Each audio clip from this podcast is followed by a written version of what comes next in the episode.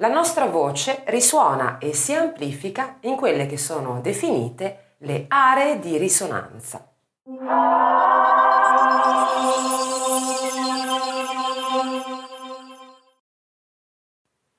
La risonanza è quel fenomeno acustico che amplifica le onde sonore. Il suono è prodotto grazie al passaggio dell'aria che attraversa le corde vocali, le fa addurre, cioè avvicinare, e queste poi vibrano dando luogo appunto alla fonazione, cioè al suono. La voce però poi si muove, diciamo così, e risuona, prende corpo, si amplifica all'interno delle cavità del nostro corpo. Appunto le aree di risonanza, che sono la risonanza, l'area di risonanza di petto, di maschera e di testa. Nello specifico l'area di risonanza di petto è ovviamente collocata nella zona del petto, l'area di risonanza di maschera è invece collocata nell'area del nostro viso e quindi la bocca, il naso, i seni paranasali e l'area di risonanza poi di testa invece è collocata nel cranio e quindi eh, non soltanto nella parte alta del cranio ma anche nelle eh, orbite oculari.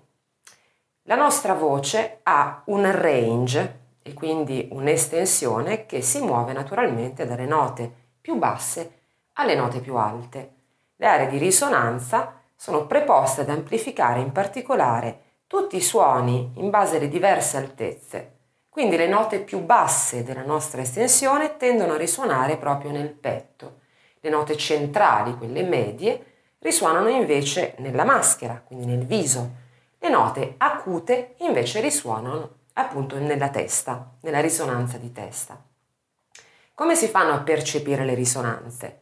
In realtà in maniera piuttosto semplice. Per esempio, quando parliamo, normalmente usiamo una risonanza di petto, perché l'altezza del suono che produciamo parlando è grave, piuttosto basso, quindi semplicemente appoggiando una mano sul petto mentre si parla si può percepire molto chiaramente la vibrazione in questo punto.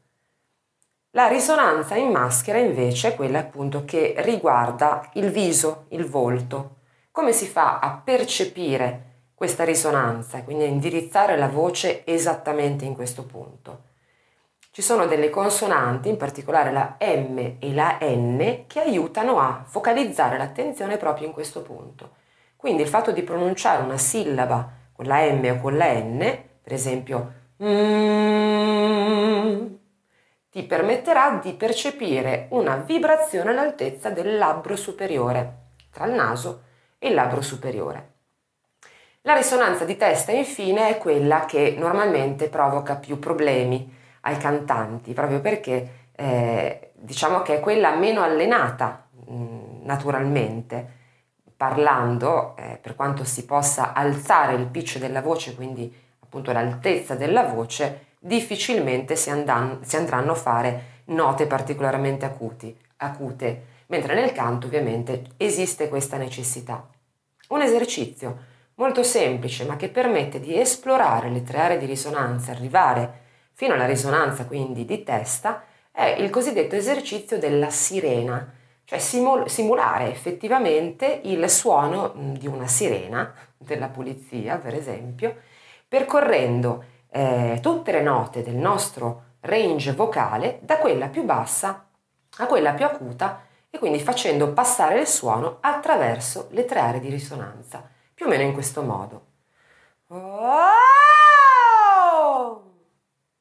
Se provi ad allenarti in questo senso, poni attenzione naturalmente al tipo di sensazione che provi eseguendo questo esercizio, quindi facendo questo suono, ti renderai presto conto di come cambia la sensazione vibratoria in base all'area di risonanza che stai appunto percorrendo, petto, maschera e testa.